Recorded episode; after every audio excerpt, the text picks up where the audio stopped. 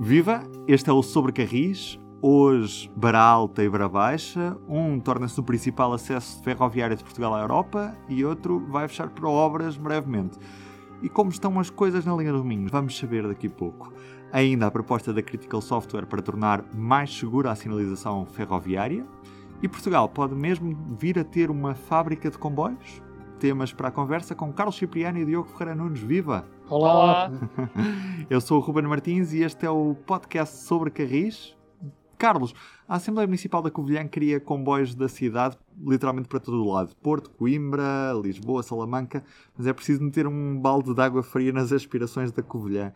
Afinal, depois destas obras que vão que estão quase concluídas e que vão ligar a, a Covilhã à Guarda, para onde é que a Covilhã vai ter comboios, afinal? Vai ter para a guarda. não passa disso, pelo menos no curto prazo, não é? Eu acho, achei muito interessante a iniciativa da Assembleia Municipal da Covilhã, que, diga-se de passagem, ehm, é também, está em sintonia com eh, os autarcas de toda a região da, da Cova da Veira, portanto, com o Fundão, com o Castelo Branco, com a própria Guarda, e, e acho que é curioso que as propostas que eles apresentaram parecem muito consistentes e muito interessantes. Basicamente, eles defendem que uh, tem que haver uma relação ferroviária entre uh, a beira interior e Coimbra, por um lado, porque sempre houve muita relação entre Coimbra com aquela zona, e por outro lado, querem também comboios da beira baixa para o Porto e Braga. Por outro lado, e tirando partido da existência da, da, da concordância na Guarda, também defendiam que o atual Intercidades da Covilhã fosse prolongado para Vila Formoso e Salamanca. E foram mais longe. Dizem que, por a Beira Baixa se encontrar afastada dos principais aeroportos portugueses, também defendiam que o Sud Expresso, quando fosse retomado, passasse pela Beira Baixa a uh, caminho de, de, de, de Andaia. Bom, é curioso que os autarcas da Beira Baixa parece que gostam mais de comboios do que, por exemplo, os autarcas do Algarve, não é? Que não querem lá o comboio a passar nas suas cidades. É, tudo muito interessante, mas uh, eis que de repente se fica a saber que afinal a linha da Beira Alta vai mesmo fechar para obras, o que inviabiliza uh, praticamente todas essas propostas de ligar a Beira Baixa com o centro e o norte uh, do país. E portanto vai restar à Beira Baixa, quando o troço Covilhã-Guarda for reaberto, prolongar apenas as intercidades da, da, da Covilhã até à Guarda e ficar por aí. Porque Uh, por outro lado, a proposta de ir até Salamanca, que parece muito interessante do ponto de vista comercial, a CP diz que não tem o material circulante homologado para circular em Espanha, mas enfim, se quiser também pode tentar homologá-lo, não é? Haja vontade para isso. E por outro lado, a criação de um serviço regional uh, de 30 em 30 minutos, como eles defendem que seria Guarda, Covilhã, Castelo Branco, uh, depara-se com uh, o crónico problema da falta de material por parte da CP e, portanto, diz a CP que só depois de comprar os tais 129 comboios é que poderá meter-se num, num, serviço desse tipo. E, portanto, eis como morrem logo na praia as aspirações da, da Beira Baixa. Mas o que é assustador é ter de se esperar pelos 129 comboios, sendo dos quais 55 regionais que só deverão chegar mais perto do final desta década, ou seja, mais perto de 2030 do que propriamente 2020. É e nem com o esforço que está a ser feito em Guifões, que é muitíssimo meritório, vai dar para salvar aqui a... esta população que gosta do comboio, quer o comboio, mas que não vai ter direito a, a este meio de transporte, o que é, é muito triste, e ainda por cima. Isto só revela o estado a que o país chegou em termos de material circulante, não é? Claramente, há dois anos atrás, praticamente estávamos a ficar sem comboios. Sim, e ainda por cima com, com paisagens, não só na, na beira alta, mas também na, na beira baixa. E ainda há, pouco, ainda há pouco tempo tive possibilidade de passar, por exemplo, por uh, Fratel, Vila, Vila, Velha de Rodão, e, e, é, e, é, e é pena não, não se poder usufruir como deve ser desta. Hum, desta paisagem também, já que fomos é, aqui nas Depois da linha do Douro, Diogo, concordarás comigo, é capaz de ser a linha mais bonita de Portugal, será a da Beira Baixa, não é? Sobretudo no troço, que é mesmo ao lado do Tejo. Com as portas, com o monumento das portas de rodam ali à frente da... de quem já passa por lá. estás a sonhar como as carruagens Schindler a passar por ali também, não? Opa, já estás a fazer as pessoas sonhar, Carlos, já estás a fazer as pessoas sonhar. Mas olha, mas voltando à parte mais séria, que é a tal reivindicação de fazer um serviço regional uh, frequente entre, entre a Guarda e Castelo Branco, que acho que faz todo o sentido. Eu, eu, eu, pessoalmente acho que a desculpa da CP é um bocadinho desculpa de mal pagador, acho que é assim uma desculpa um bocado apressada, porque, apesar de todas as dificuldades de material, aquilo também não exige assim tantos comboios. Eu penso que uh, uma ou duas UTEs a fazer ali uma rotação para trás e para a frente permitiriam assegurar esse serviço. Portanto, eu acho que se houvesse boa vontade por parte da CP, isso seria possível. A questão fala-se também na parte de ligar a Salamanca, mas quer dizer, nós neste momento nem temos comboio, uh, nem temos tudo expresso, nem temos Lusitânia, portanto, nem isso temos, quanto mais poder, podemos sonhar com intercidades, um eventual intercidades Lisboa-Salamanca. Portanto, uh, parece-me infelizmente muito complicado haver alguns desenvolvimentos. Mas já que estamos a falar nas beiras, há um, há um trabalho muito meritório que merece ser visto e acompanhado. Quem anda pelo Twitter provavelmente até já ouviu falar. Há uma conta que é a Linha da Beira Baixa. Uhum. Já que estamos a falar nas beiras. Tem site na internet também? Também tem um site, exatamente. Já agora o site é linhadabeirabaixa.com, não tem nada que saber, em que tem acompanhado quase diariamente os trabalhos que a IP tem feito na, naquela linha e a ligação de, entre Covilhã e Guarda, a concordância das beiras, e até nos últimos dias com os primeiros ensaios de material elétrico, com veículos de hum, inspeção a passarem já na, naquela linha, que já está tratada, agora é começarem os ensaios para no início do próximo ano poderem começar a circular comboios elétricos, assim a CP queira, claro. Estou, estou a abrir a página neste momento, estou aqui a verificar. Isto é uma iniciativa da sociedade civil, claramente, não? Que estão sim, sim, sim. a acompanhar sim, as sim, obras. Sim, sim, Muito interessante. Bom, isto, uh, uh, isto faz-me lembrar outra coisa muito interessante que seria, a propósito agora do PNI 2030 e com essas obras todas, não é? Eu penso que Uh, não deveria ser a sociedade civil, mas sim o próprio governo, ou através de, de uma empresa instrumental como a IP, uh, a ter um, um, site desse tipo, onde uh, se pudesse acompanhar a evolução de todas as obras que estão previstas no PNI 2030. 2030, para que a qualquer momento as pessoas soubessem o acompanhamento da calendarização, o que é que está a ser feito, o que é que já está terminado e pudessem escrutinar o acompanhamento das obras. Em Espanha, Aqui há uns anos havia um, um programa que era El PT, acho que era também um programa de infraestruturas, em que havia um site chamado El PT al Dia, em que se podia saber a par e passo uh, a evolução dos investimentos que estavam a ser feitos na ferrovia.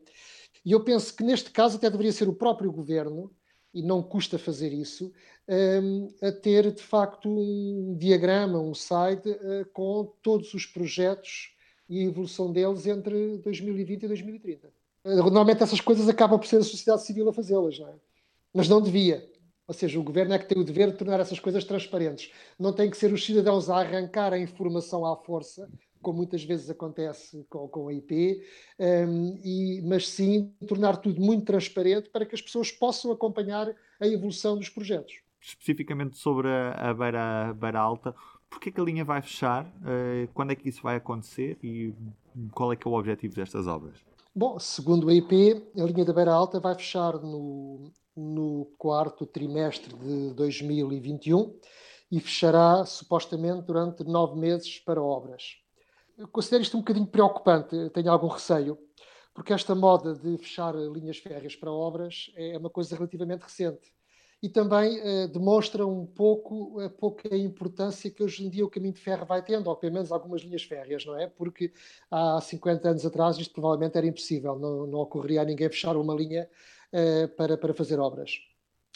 E por outro lado, preocupa-me tendo em conta também o histórico, ou seja, isto é uma moto que começou para aí em 2006, talvez pela quando foi construída uh, ou reconstruída a linha entre Casa Branca e Évora, que até era muito fácil fazer aquilo porque passavam lá muitos comboios, as obras poderiam decorrer durante a noite, ao fim da tarde, etc. Mas não, decidiram fechar a linha durante uh, 10 meses, em 2006, entre fevereiro e novembro, para, para, para fazer a, a, nova linha.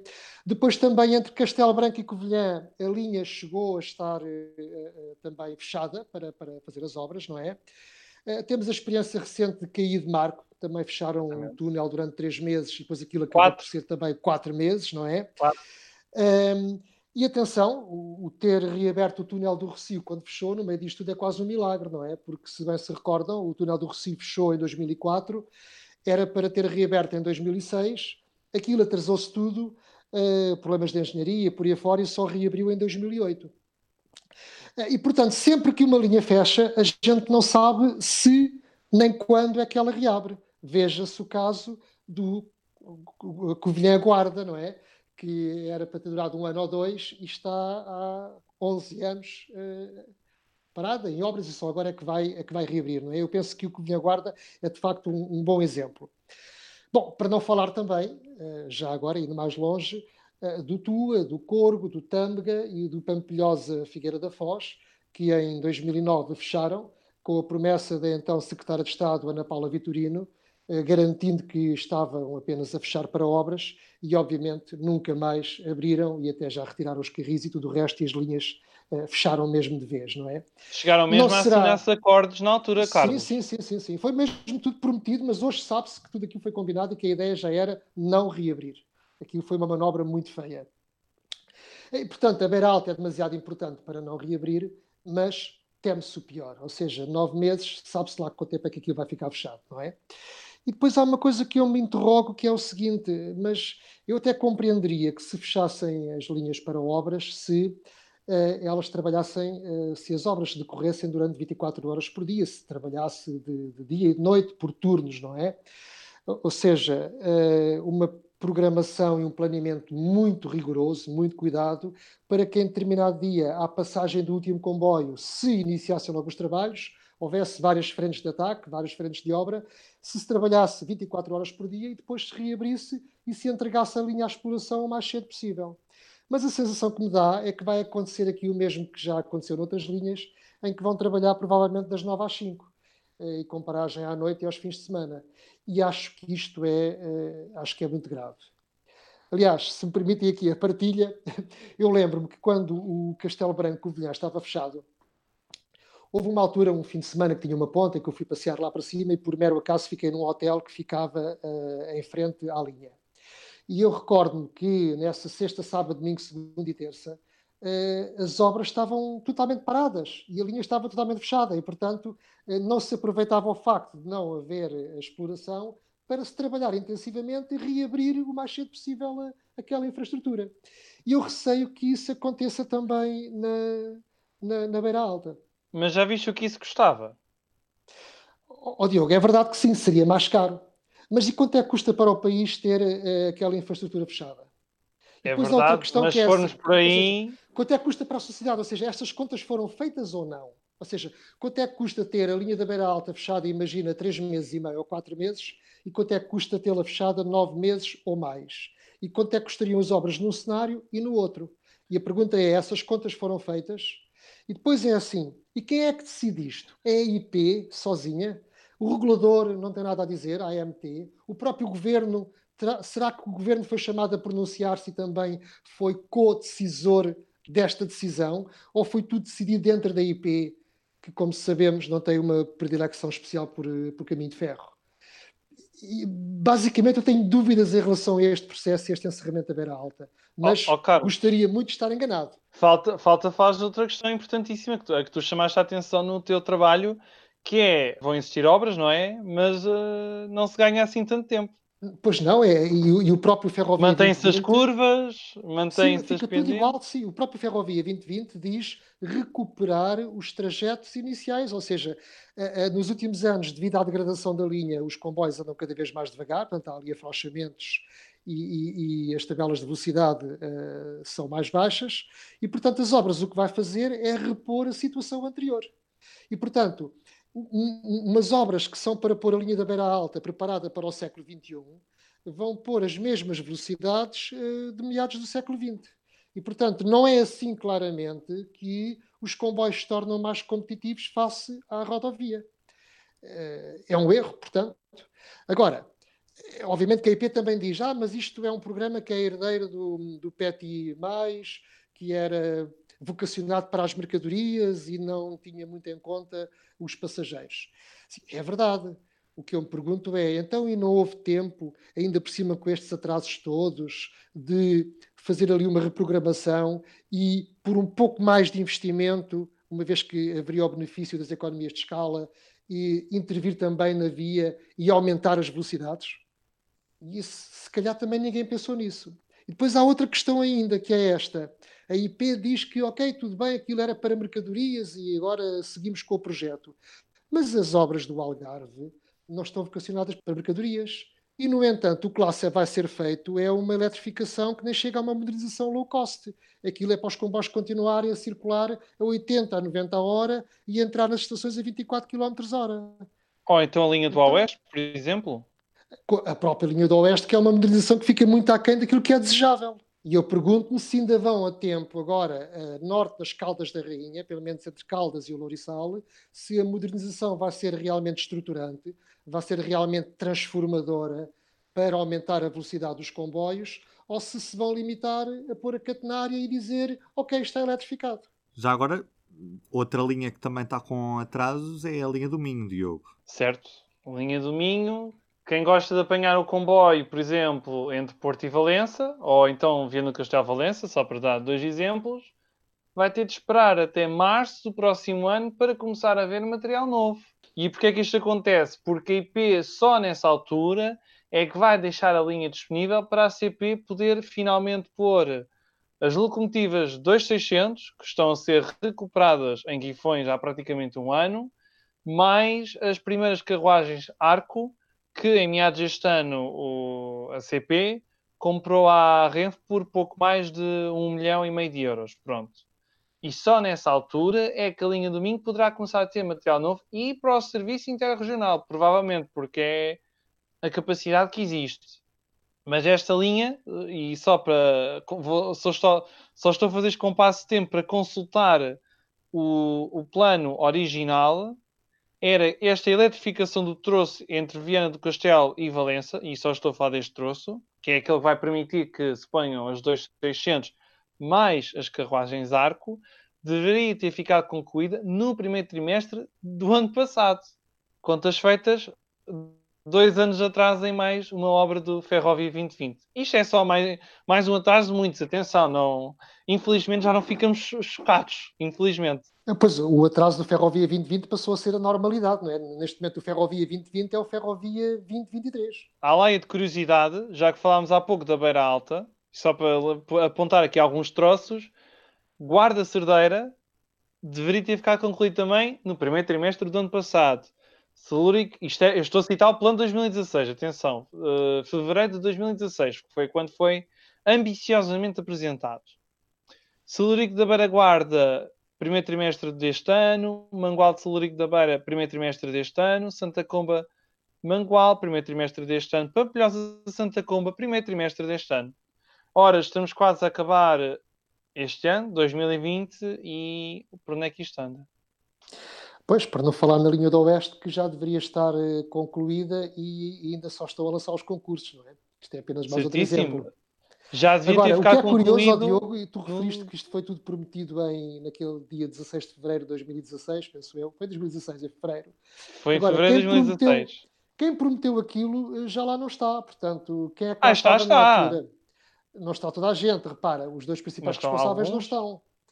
Repara, o presidente da IP à data, António Ramalho, que está hoje no novo banco. E o ministro era o Pedro Marques, que está agora em Bruxelas. Mas outras Portanto, figuras da IP que estavam nesse evento estão na administração. Não nos podemos esquecer disto. É verdade, é verdade. E já agora, 12 de fevereiro, Carlos, quase, quase, quase, quase em cheio. Quase que acertava, sim. Confesso que tive ir ver, fiz batota. Não falhou por muito, não falhou por muito. Já agora, Diogo, a Critical Software tem uma solução para tornar mais segura a sinalização ferroviária. Tu queres apresentar esta solução? Fazer aqui um bocadinho o teu pitch pela Critical? uma não, duas. Tecnicamente são duas, porque uma é, pa, é uma é mais, mais, como é que eu ia dizer? Não é low cost, low cost fica fake neste contexto, mas é mais simples, é para os veículos de manutenção ao serviço da IP, que são mais de 50, que é um sistema mais simples em que, por exemplo, lidam apenas com posso passar ou não posso passar, ou seja, sinal verde, sinal vermelho, enquanto com VLSM é, é um pouco mais complexo. É para permitir, em traços muito gerais, que o, os nossos comboios, os futuros comboios, os que vierem aí, que sejam comprados pela CP, pela Medway, pela Tacargo ou até pela Fairtax, isto nunca se sabe, ou até por outros operadores que queiram vir para Portugal, espaço ferroviário está liberalizado, façam favor de vir se quiserem. para que seja instalado uma espécie de, de sistema em que está ligado ao sistema ETCS, que vai ser o sistema europeu, o sistema comum, mas que consiga interpretar na mesma as balizas do Convel e não só, que estão instaladas ao longo de perto de 2 mil quilómetros da rede ferroviária nacional. Eu acho que me estou enganado nos números, mas eu já vou, já vou corrigir, Carlos e Rubén. Acho que é à volta disso. Já agora, para esclarecer, o sistema mais simples teria, por exemplo, evitado aquele acidente que aconteceu com o Alfa, uma vez que o que aconteceu foi que uma máquina de manutenção de via entrou na, na via principal, na estação de Sor, e não tinha qualquer sistema de, de, de, controle de velocidade ou de sinalização instalado, neste caso o sistema Convel. E esta solução low cost, como disseste, eu teria evitado essa, essa falha humana que ditou que, que o veículo tivesse entrado em, em circulação quando não podia. Não? É? Teria porque o sistema teria feito algo do género alto e para o baile, basicamente. É, chegava ali via o sinal vermelho, meu amigo, você não pode passar daqui. E, e o veículo travaria automaticamente no, no, o maquinista ou o agente de condução que estivesse a bordo nem precisava fazer grande coisa, eh, ficava logo ali. Certo, Diogo, mas já agora não apresentemos isso como uma inevitabilidade, ou seja, o, o, risco poderia ter sido mitigado mesmo sem a existência de, desse sistema, não é? Se a IP uh, eh, tivesse tido em conta algumas recomendações do organismo de segurança, uh, este do SPIAF, este acidente poderia ter sido evitado mesmo sem ter adquirido o tal sistema da, da Critical Software, que poderia também, efetivamente, ter frenado o veículo e, e evitado que ele avançasse mas eh, já falámos disso várias vezes, Sim, não é? Verdade. Bastaria que tivesse implementado um sistema do tipo regimes de, de exploração simplificado, em que o condutor desses veículos só avança para a estação seguinte devidamente autorizado pelo CCO ou pelo chefe de estação. E se esse sistema tivesse sido implementado, o acidente ter-se evitado. Já agora, o sistema Convel está em mais de 1.500 dos 2.562 km da rede ferroviária nacional, só para dar aqui um pouco de precisão aqui a, a quem nos ouve e que bem merece uh, o nosso cuidado e o nosso carinho.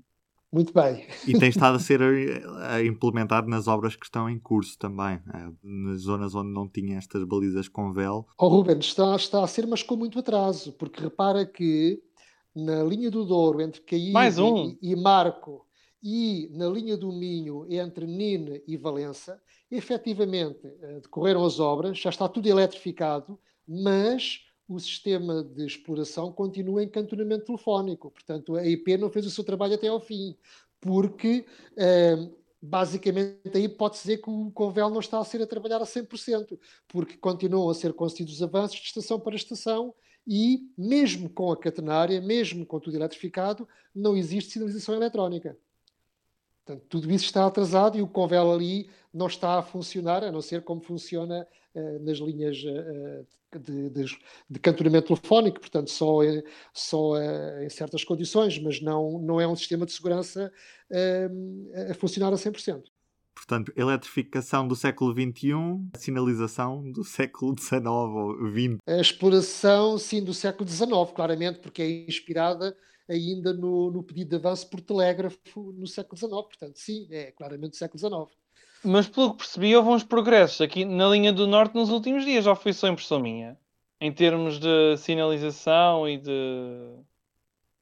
Uh, sim, na zona de Esmoriz houve agora um troço que foi uh, uh, modernizado e que. Esmoriz Gaia, ter... não foi? Penso que sim. E que passou a depender integralmente do CCO, de, do Comando de Controlo Operacional de, de Contomil e já não está dependente das mesas de, de, das estações naquele troço.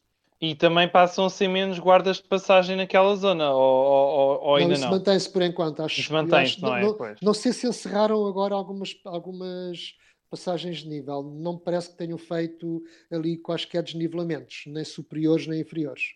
Tenho um último tema para, para conversarmos. Portugal pode ou não ter uma fábrica de comboios? Afinal, o sonho do, do presidente da CP está assim tão longe de se só. concretizar? E não só, claro, da indústria ferroviária nacional. Não sei, não sei. Repara, uh, Diogo, tu estiveste, estivemos, estivemos ambos. Uh, estivemos, estivemos. Num encontro, num encontro com um, um alto responsável da, da Stadler. Uh, presencial, diga-se passagem. Presencial, sim, que, que, que despertou o interesse de muitos jornalistas eh, estavam lá praticamente tudo o que era jornais, porque os jornalistas estavam fartos de estar em casa e ocorreram todos ao encontro presencial nas Amoreiras. Uh, provavelmente, se não fosse isso, só seriam menos os jornalistas que lá estariam, pronto, seriam só os mais interessados na matéria. Ora bem, chegámos à conclusão que não havia de facto ali uma grande notícia, portanto, o senhor da Stadler não veio anunciar nenhum grande investimento. Mas, apesar de tudo, eu acho interessante que, quando uma multinacional se dá ao trabalho de convidar jornalistas para lhes dizer que nós andamos há quatro anos a fazer uma prospecção no mercado português, encontramos coisas muito interessantes. Vocês têm empresas muito boas, sobretudo empresas de tecnologia que são eh, bastante modernas e que poderão vir a ser nossos parceiros. E quando eles se chegam à frente desta maneira, mesmo sem se querem comprometer com investimento concreto, é porque já anda aí alguma coisa no ar. E, portanto, é possível que a Stadler esteja realmente interessada em investir em Portugal.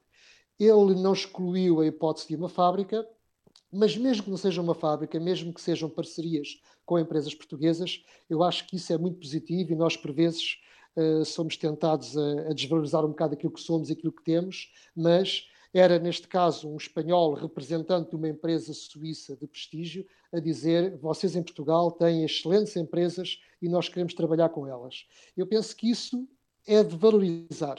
Por outro lado, também sabemos que os CRRC, que são os chineses, também querem uh, investir em Portugal e também, mais recentemente, fiquei a saber que a própria Mitsubishi também. Ou seja, temos chineses e japoneses a querer entrar no mercado europeu através de Portugal. E, portanto, temos suíços, chineses, japoneses a quererem fazer parcerias connosco, eu acho que isso de facto é muito interessante. Agora, se isso vai resultar na construção de uma fábrica de comboios em Portugal, eh, não faço ideia. Mas uh, parece-me que o que se perspectiva aí é bastante interessante e que isto não fica mas, por aqui.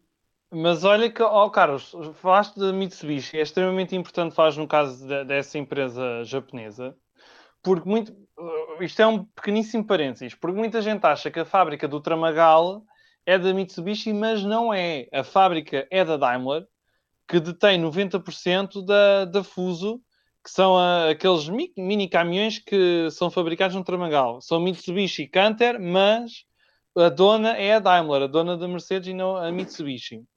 E uh, já que estamos a falar em fábricas, hoje nós estamos a gravar, hoje, terça-feira, 24 de novembro, só para dar este contexto.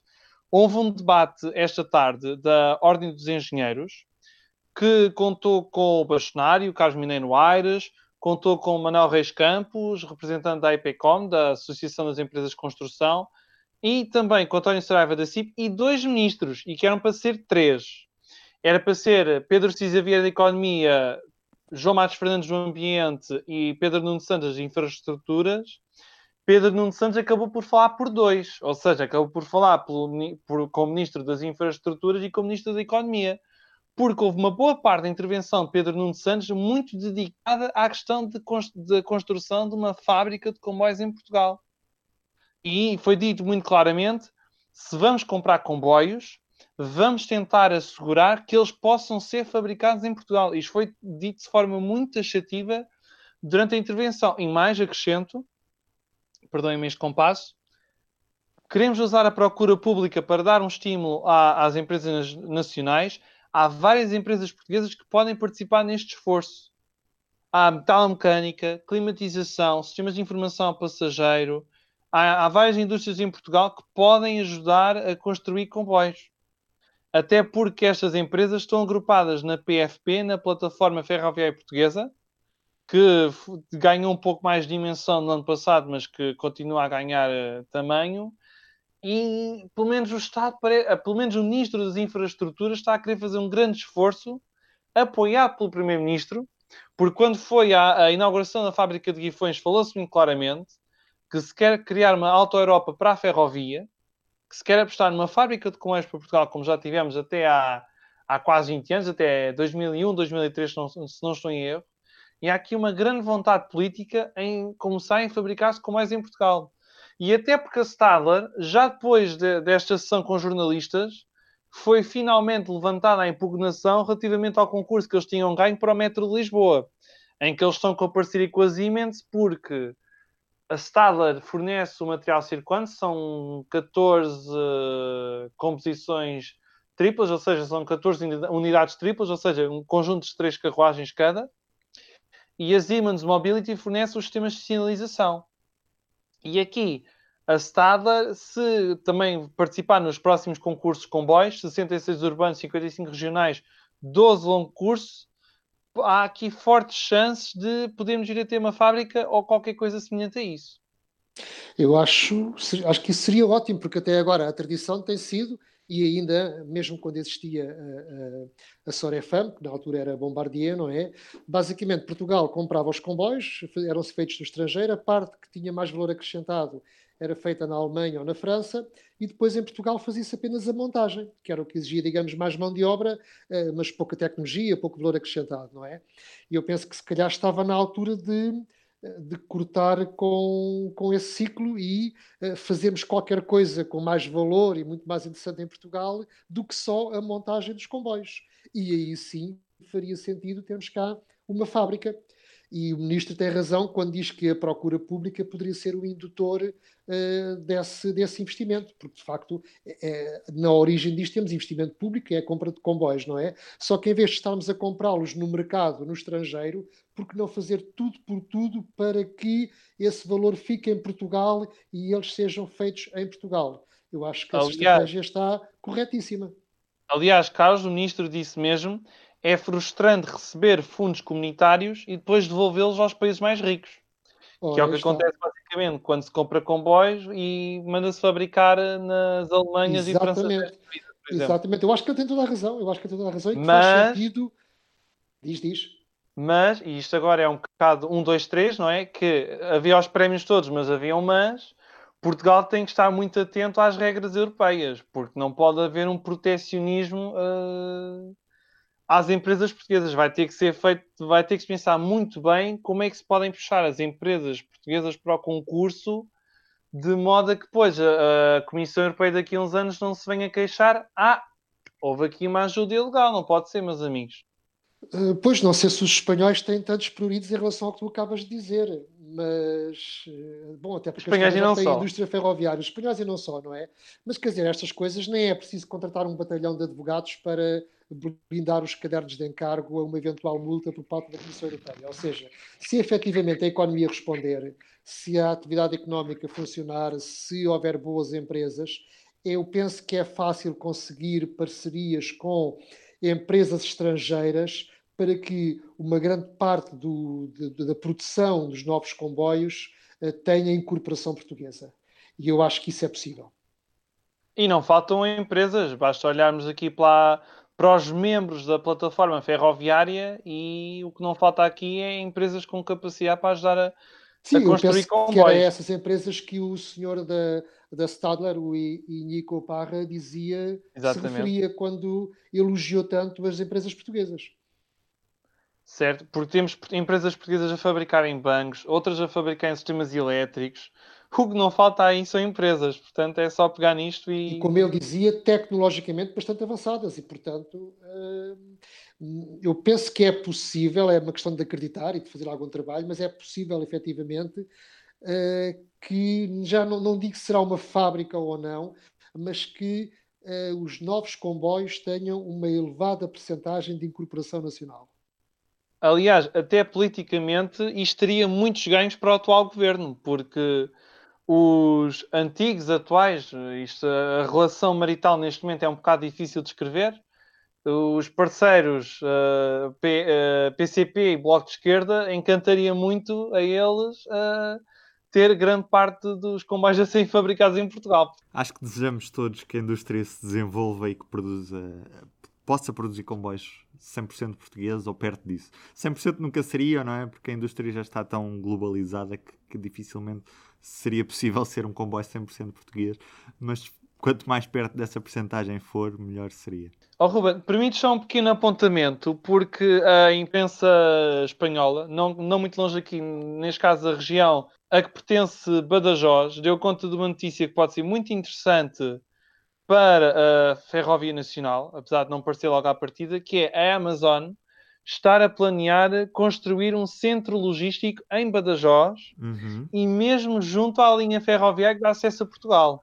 Fantástico. E isto pode ser muito importante para empresas como a Medway ou a Tacargo e com as obras do Ferrovia 2020 que estão previstas, como a construção da linha entre Évora e a fronteira e também aquele pedaço entre Sines e Grândola, com estas obras feitas, com este centro de logística, poderemos ter muitos ganhos na- no envio de encomendas e não só. Se isto se vier a concretizar. A ideia é a fábrica estar localizada do lado espanhol, na plataforma do Sudoeste Europeu, que fica mesmo encostado à, à linha ferroviária que vai de, de Évora para, para Badajoz. E a ideia é precisamente que ali seja um centro logístico muito importante para a Península. Eu só estou surpreendido é com uma coisa, Ruben. Como é que a Amazon cai no erro de fazer um investimento desta dimensão ao lado de uma linha férrea que não é em bitola europeia? Isto é muito bom, Carlos. Eh, ficamos com este apontamento. Batemos os dois. Neste- nesta altura, nós estamos a bater palmas, literalmente, mas, mas estamos a rir muito, eu e o Diogo. E ficamos assim com este episódio do Sobre Carris. Diogo, Ferreira Nunes, Carlos Cipriano, muito obrigado. Até daqui a 15 dias. Um abraço forte para vocês e obrigado a quem nos ouve. Tchau, adeus. Um abraço. Desculpa, não é sempre alguém, são sempre os mesmos. Desculpa interromper-te, mas acho que há para aí um segredo que tu revelaste, não foi? Ainda temos um problema de bitola em Portugal? Temos é o problema destes bitoleiros. Sobre Carris. Conversas de Bitola Alta com Carlos Cipriano, Diogo Ferreira Nunes e Ruben Martins. Subscreva no iTunes, Spotify ou na sua aplicação para podcasts. Portanto, isto com um bocadinho de sorte, lá para 2022